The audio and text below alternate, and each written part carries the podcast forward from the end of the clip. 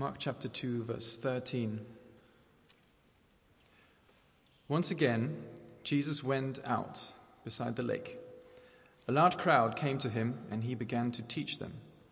As he walked along, he saw Levi, son of Alphaeus, sitting at the tax collector's booth. Follow me, Jesus told him, and Levi got up and followed him. While Jesus was having dinner at Levi's house, many tax collectors and sinners were eating with him and his disciples, for there were many who followed him. When the teachers of the law, who were Pharisees, saw him eating with the sinners and tax collectors, they asked his disciples, Why does he eat with tax collectors and sinners? On hearing this, Jesus said to them, It is not the healthy who need a doctor, but the sick. I have not come to call the righteous, but sinners. Now, John's disciples and the Pharisees were fasting. Some people came and asked Jesus, How is it that John's disciples and the disciples of the Pharisees are fasting, but yours are not? Jesus answered, How can the guests of the bridegroom fast while he is with them? They cannot, so long as they have him with them. But the time will come when the bridegroom will be taken from them, and on that day they will fast. No one sews a patch of unshrunk cloth on an old garment. If he does, the new piece will pull away from the old, making the tear worse. And no one pours new wine into old wineskins. If he does, the wine will burst the skins, and both the wine and the wineskins will be ruined. No, he pours new wine into new wineskins. One Sabbath, Jesus was going through the cornfields and as his disciples walked along, they began to pick some ears of corn. The Pharisees said to him, Look, why are they doing what is unlawful on the Sabbath? He answered, Have you never read what David did when he and his companions were hungry and in need? In the days of Abiathar, the high priest, he entered the house of God and ate the consecrated bread, which is lawful only for priests to eat. And he also gave some to his companions. Then he said to them, The Sabbath was made for man, not man for the Sabbath. So the Son of Man is Lord even of the Sabbath. Our second reading can be found in Isaiah chapter 58, verses 13 and 14. That's on page 745.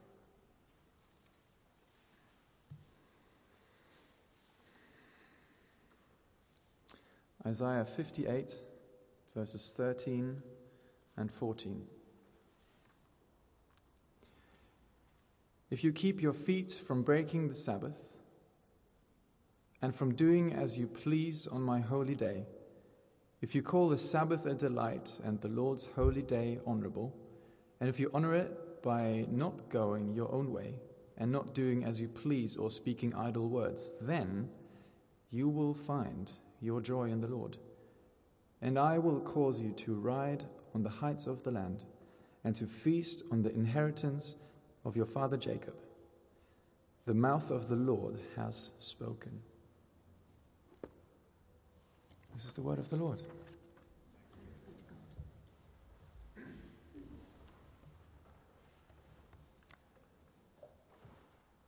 Could you um, open your Bibles again at Mark chapter 2, if you've just closed them? And we'll work our way through. Let's pray before we start. Heavenly Father, we thank you this evening that you, your word is living and active and sharper than any two edged sword. Thank you that your word is there for our good and to help us follow Jesus more closely. We pray that by your mighty Holy Spirit, you would help each one of us here tonight, wherever we are in our walk with you wherever we are, that we would hear your voice and, uh, having heard what you say to us, you would help us to take action. In Jesus' name, Amen. The title of today's talk is What's So Different About Jesus? Jesus constantly surprises people. He surprised the people of first century Palestine as he was not the Messiah that they were expecting. No political leader coming to set up an earthly kingdom. He surprises us today. He was and is markedly different from any other leader. Not surprising when you know he's God. Now, in what ways was he different? What ways uh, when he walked the earth? In what ways was he different? And if you're taking notes, here are some headings. First one Jesus was different in his attitude to people. No one was beyond his reach or concern. Jesus was different in his attitude to people. No one was beyond his reach or concern.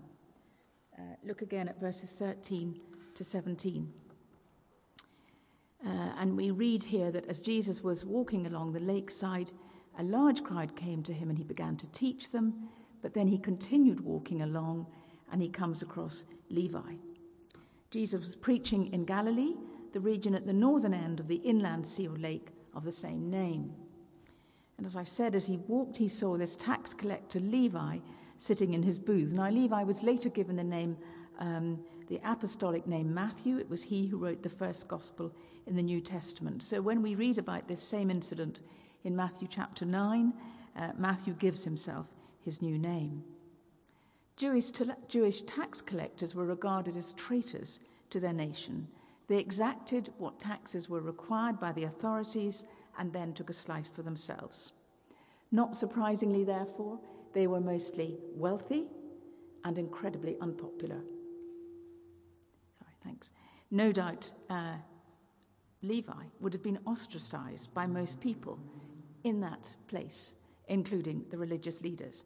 And I imagine that as Jesus and his disciples came along and there was Levi in his booth, the disciples made to walk past. You know, this was an incredibly unpopular man. But not Jesus. He stopped.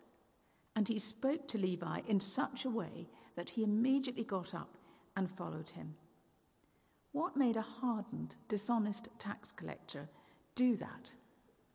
Surely it was the authority with which uh, Jesus spoke. Surely it was also the fact that here was someone who'd bothered to talk to him rather than sneer, who could see that behind the bravado was someone who now knew that all the money in the world could not cure the ache in his soul, and someone who instinctively knew that Jesus had the answer to that.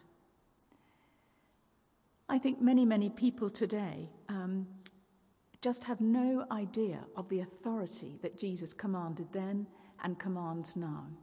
If you talk to people in the street or even at work, they probably use the name of Jesus as a swear word and think no more about it. I was talking to somebody this morning who was at a, a party over the weekend and, uh, having thought she might meet some Christians, realized that she was probably the only Christian there. And when it uh, emerged that she was a Christian, she met nothing but sneers. And people sort of saying, you know, how could you, a sort of reasonably normal person, and she's very normal actually, how could you possibly believe in God and in Jesus? You see, people today have absolutely no idea of the impact that Jesus made then and made, makes today. And clearly, he had such an impact on Levi that he called all his work colleagues and other contacts to a party at his home. Luke, in his gospel, describes it as a great banquet. And I imagine that Luke, um, Levi was so thrilled at meeting Jesus, so thrilled at what he'd discovered, that he wanted everyone to know about it. So he threw this great party. And with the hospitality weekend in mind in July, uh, let's note how God loves it when we open our homes and use them for his service, whether or not our home is a palace or it's a tiny one bedroom flat somewhere. Um, God loves it when we use our homes in that way. And we read that the religious leaders, the Pharisees, criticized Jesus for the company he was keeping. Why did he not stay with those who were decent and respectable instead of riffraff like tax collectors and sinners? And this happened to Jesus again and again throughout the Gospels. And he himself quoted some of the criticism leveled at him. In, uh, in Matthew 11 19, we read Jesus himself quoting uh, words that were said to him Look at this glutton and drunkard, a friend of tax collectors and sinners. See, Jesus, in many people's eyes, was seen as a glutton, because presumably he ate meals, he went to parties. He was a drunkard, presumably he drank wine. And he was a friend of the outcasts of society, whether they were wealthy or poor. Now, what about you and me? Do we only speak about our faith to those that are what I would call easy targets for the gospel. Uh, people who are very, who know, who have an obvious need of the gospel. Not like Levi, who apparently had everything. I mean, he was a very unpleasant character, but he was a man of great power. What about the people we know who have a terrible reputation? What about the person in the office who always sails just a bit close to the wind? What about the girl in the tennis club who's very unpopular?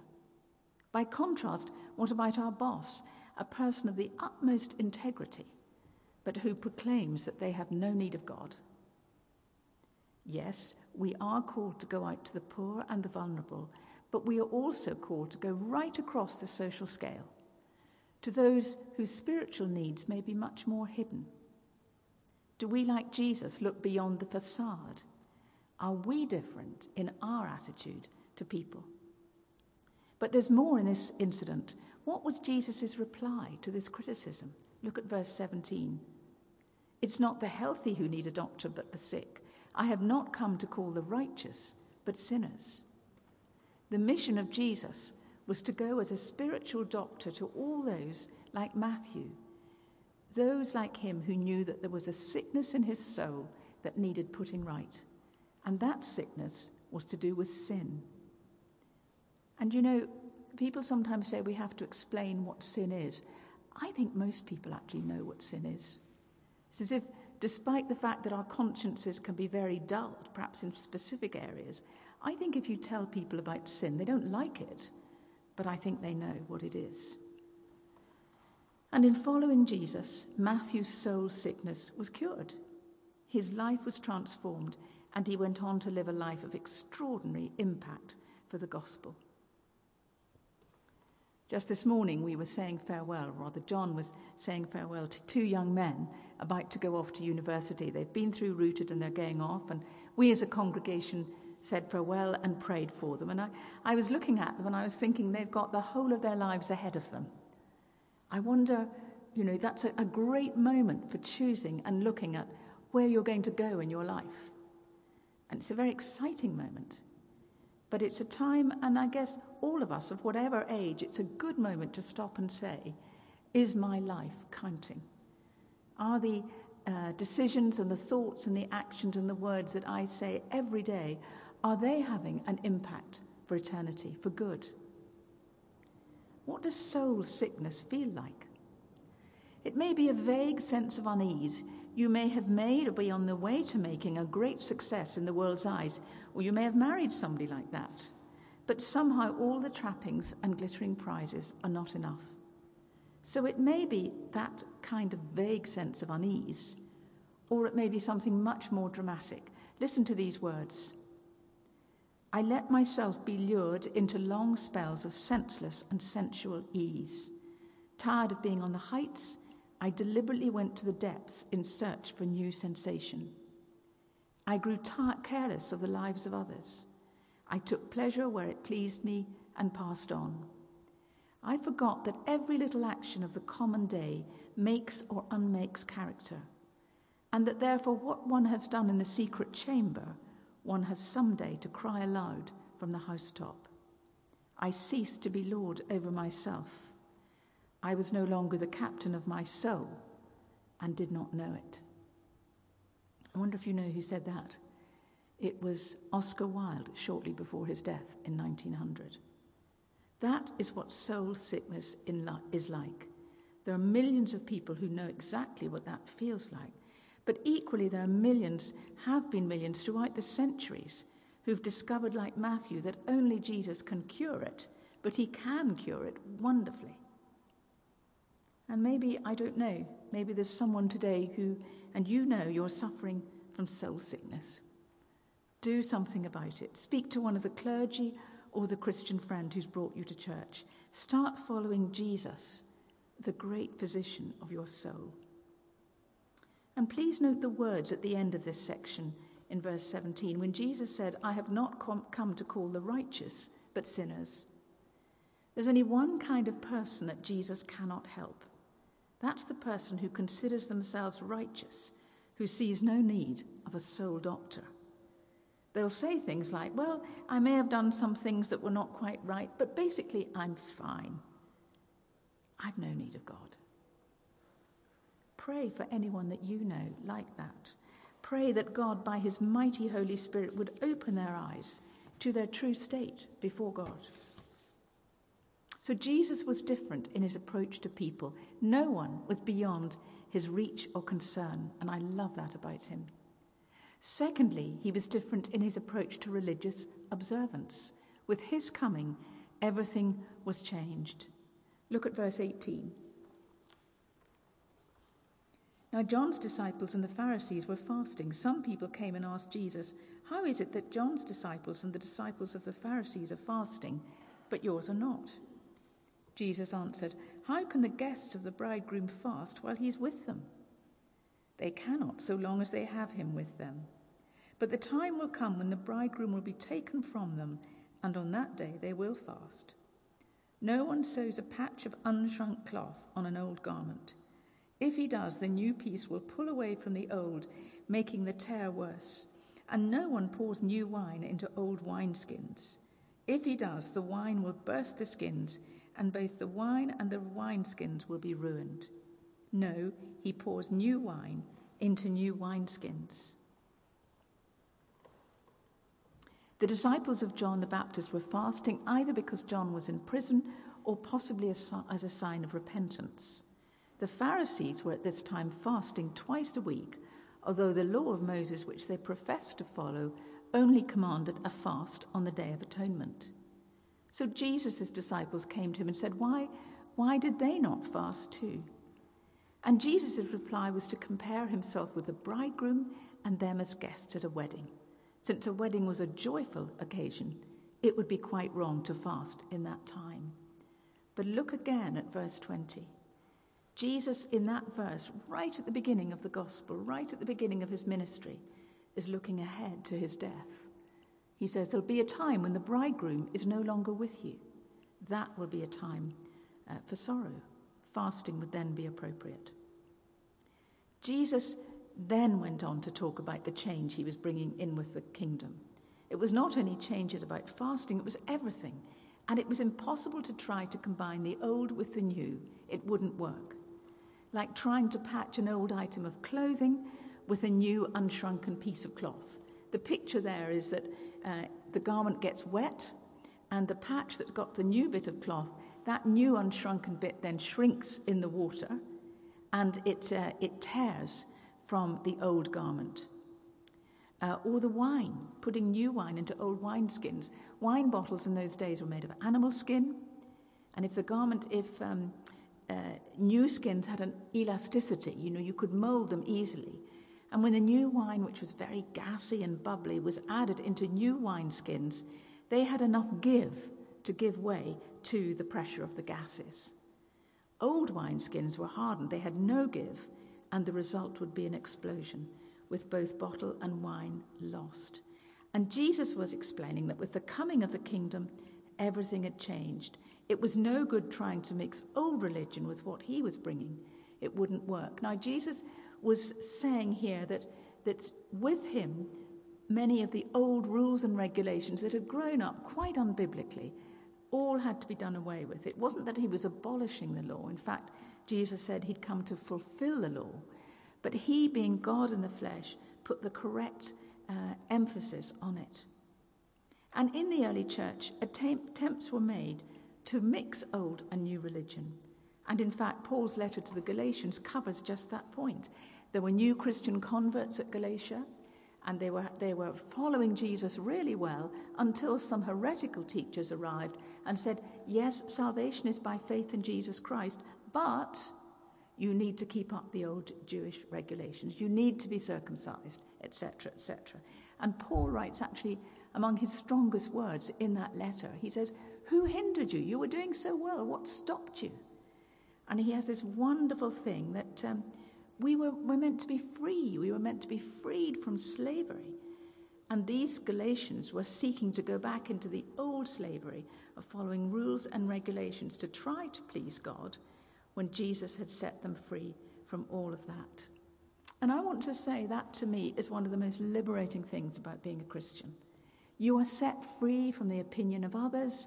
You are set free from everything. All that matters is what God thinks about you. When I first went to university, I, um, I was really a very half hearted Christian. And uh, I did go along to the Christian Union, um, and I knew the religious words to use. But if I was in a group of people, for example, who were atheists and coming from very religious Northern Ireland, I'd never met an atheist till I went to university. Um, I got very adept at if I could see the conversation was coming round to saying, and what about you, Tricia? What do you think about this? I got very adept at steering the conversation away because I didn't want to, I was afraid really of what these people might think of me. And more than that, I'd gone to a Christian Union meeting, my very first one. I had worn what for me was totally normal clothing a black leather skirt, quite short, and black leather boots, and apparently caused a sensation. And I thought, wow, you know, I, I don't want to be put into a mould, I want to be myself. And of course, I'd got it quite wrong. They were actually lovely, lovely praying people. But what I'd got wrong was I thought I had to look like them. And one of the most liberating things about being a Christian is Jesus says, No, I made you as you are. I want you to serve me as I made you. Holy, yes, but I want you to serve me as I made you, not like someone else. And I just find that very, very liberating. The other side of this is trying to accommodate the world's thinking with our Christian faith. Um, the Galatians were trying to accommodate Christian, uh, uh, sorry, religious uh, regulations with their new Christian faith. But we can also try and accommodate the world's thinking. And Christians have always been called to be countercultural. This is nothing new, and not to go along with whatever is, is popular. Um, it was David Cameron, I think, who famously said a few years ago the church has got to get with the program. No, the church has never had to get with the program. The church's calling, and therefore the calling of every Christian, is to stand back and stand up for Jesus and be countercultural. Um, but I'm not talking here, of course, about the clear and unequivocal teaching of Scripture. Yes, Jesus came to say rules and regulations don't matter, but there's a kernel of truth within Scripture that we dare not change. It's no good saying, well, you know, culture's now thinking differently, therefore we can sort of bend scripture according to culture. That's not true at all. There is clear and unequivocal teaching in scripture about many matters, and we are not permitted by God to change that. But about matters such as how you dress, as long as it's decent, how you worship, whether you put your hands in the air or you don't, what method of evangelism you use. Do you, do you know one of the greatest sadnesses to me is that Christians can be judged by whether or not the church they attend does Alpha or Christianity Explored. Both superb courses, both quite different. And I think it's of the greatest sadness that there's a kind of judgmentalism even among about that. That kind of one fits all prescription is not God's will for you or for any Christian. Are you, am I, living within the new wineskins? Jesus was different in his approach to religious observance. With his coming, everything was changed. And a key example of this was the keeping of the Sabbath. So, this is my final point. Jesus was his different in his approach to the Sabbath. It was made for our delight in God's goodness. When Jesus walked the earth, a whole host of regulations had grown up around the Sabbath. All work was forbidden. Work wait for this, had been classified under 39 different headings. Four of these headings were reaping, winnowing, where the good wheat would be separated from the useless chaff, threshing, and preparing a meal. Pulling ears of corn was reaping. So, in this, the last little section of this passage, you'll see the, as the disciples were walking along, they were pulling, plucking ears of corn.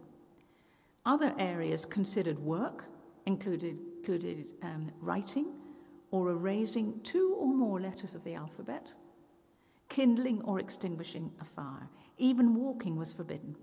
It was incredible, really, how something that God intended to be a blessing had been hedged around with this great mass of rules and regulations. So here the Pharisees took the opportunity to criticize the disciples. Um, look at verse 23. One Sabbath, Jesus was going through the cornfields, and as his disciples walked along, they began to pick some ears of corn. The Pharisees said to him, Look, why are they doing what is unlawful on the Sabbath? Jesus answered, Have you never read what David did when he and his companions were hungry and in need? In the days of Abiathar the high priest, he entered the house of God and ate the consecrated bread, which is lawful only for priests to eat, and he also gave some to his companions. Then he said to them, The Sabbath was made for man, not man for the Sabbath. So the Son of Man is Lord even of the Sabbath. Jesus answered the Pharisees by referring them back to an incident in the Old Testament that they would have known well. You can read about it in 1 Samuel chapter 21. David, one of their most revered kings, when on the run from King Saul, entered the tabernacle, and as they were tired and hungry, took for his companions and himself the consecrated bread, which was lawful only for priests to eat. The Pharisees knew that Scripture did not criticize David for this breaking of the rules. And Jesus linked this with the Sabbath. Jesus claimed that the Sabbath was made for the good of humanity, not for the sake per se of following the rules. And he went on to make what for them was the even more astonishing claim that he, the Son of Man, was Lord even of the Sabbath. Only God could make a claim like that. Jesus is Lord of the Sabbath because he invented it. Think back to Genesis 2. By the seventh day, God had finished the work he'd been doing. On the seventh day, he rested from all his work, and God blessed the seventh day and made it holy, because on it he rested from all the work of creating that he had done.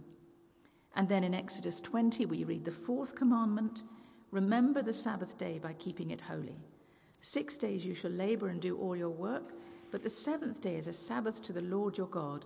On it you shall not do any work, neither you, nor your son or daughter, nor your male or female servant, nor your animals, nor any foreigner residing in your towns. For in six days the Lord made the heavens and the earth, the sea and all that is in them. But he rested on the seventh day. Therefore the Lord blessed the Sabbath day and made it holy. God, as our Creator, designed us in such a way that we would have a Sabbath once a week. He knows what our bodies and our minds need. And I love this, you know. Jesus was the one who invented the work life balance. People think that the idea of the work life balance is terribly new and terribly modern, you know, for our 24 7 age. Not a bit of it. God invented it right at the beginning, made us in such a way that we need a Sabbath every week. And we ignore that at our peril. And listen to the blessings that come when we get this right. That's why I asked Timo to read out from Isaiah 58. If you keep your feet from breaking the Sabbath and from doing as you please on my holy day, if you call the Sabbath a delight and the Lord's day honorable, Lord's holy day honorable, and if you honor it by not going your own way and not doing as you please or speaking idle words, then you will find your joy in the Lord. In a word, when we get the Sabbath right, the answer is joy. The result is joy. God wants us to enjoy the Sabbath, which normally we observe on Sundays. I wonder what your experience of the Sabbath is. Until 1994, almost no shops could trade on a Sunday in England and Wales. There was no professional sport, there was no school sport. All that happened on Saturdays. Everything in most towns and villages was very, very quiet and sometimes it could be very, very boring. Now all that has changed. Instead of Sunday being a special day, it's no different at any rate from Saturdays.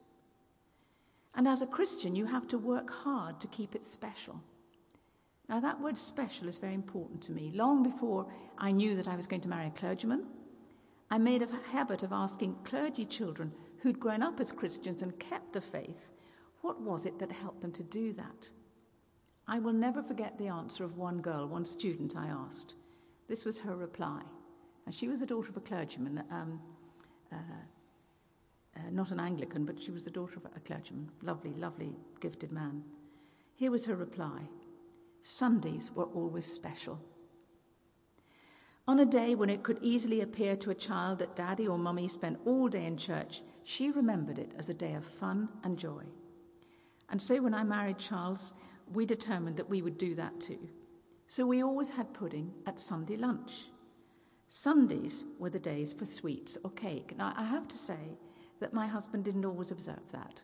So if it was his turn to do the school run and pick the girls up from school, quite often he would stop off at the bakery in the village and they would come home with cream buns. But anyway, the principle was there. We wanted to make Sunday special. And for 13 years, I didn't attend the evening service, but instead we had fun sitting in front of a log fire if it was winter, reading great books or playing games while Daddy was out taking the evening service.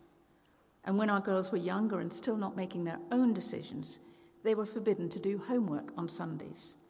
And I still remember one of them saying how glad she was, and she was coming up to some big exams at school, how glad she was we had that rule, as she had realized she would have got very tired just revising non stop. So we tried to make Sundays special.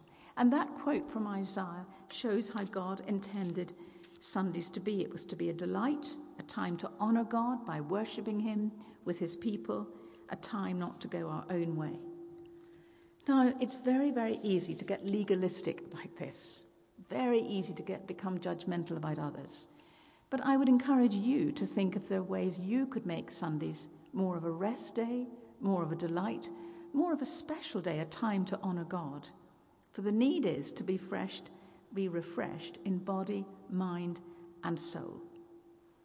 And of course, we always have to make caveats for those who have to work on Sundays, not just the clergy, but those who work in the emergency and caring professions and so on. Those of us like that have a responsibility to make sure we do keep the Sabbath.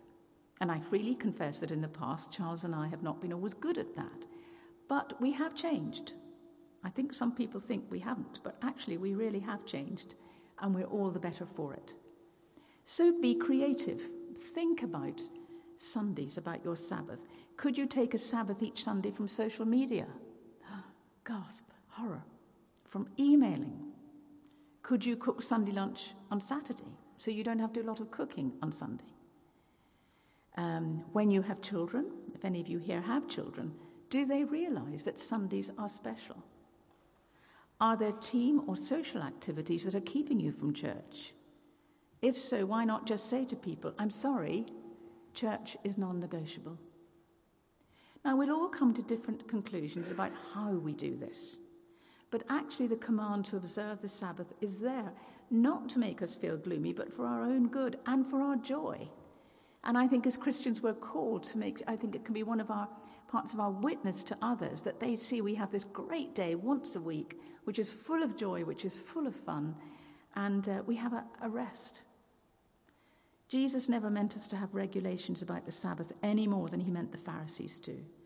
In this passage, he showed us how we're meant to use it for our blessing and for us to delight with his people in his goodness, for our souls as well as our bodies and minds to be restored. Let's bring back the Sabbath. Let's keep Sunday special. So, do you value the differentness of Jesus? How much do these principles have a part in your life and mine? Are we different in our attitude to people? Do we go right across the board in uh, trying to talk to people about our faith, in the way we live out our faith in the kingdom. Is it clear to others that we've been set free from religious observance that's that way back from the past and we have a relationship with a risen Saviour? Are we different in the way we celebrate the Sabbath? Let's pray. Heavenly Father, we thank you so much uh, for all that we've learned tonight. We thank you so much that your will for every Christian is that we should be free, uh, free from everything except um, just knowing that we serve you and honor you. And that makes us free in every other areas of our lives. Heavenly Father, as we think about our attitude to other people, as we think about maybe the little rules and regulations that we've brought into our own lives, or maybe We've been judgmental about other Christians. As we think about the way we observe Sunday, that day that was meant to be a day of joy and rest and recreation.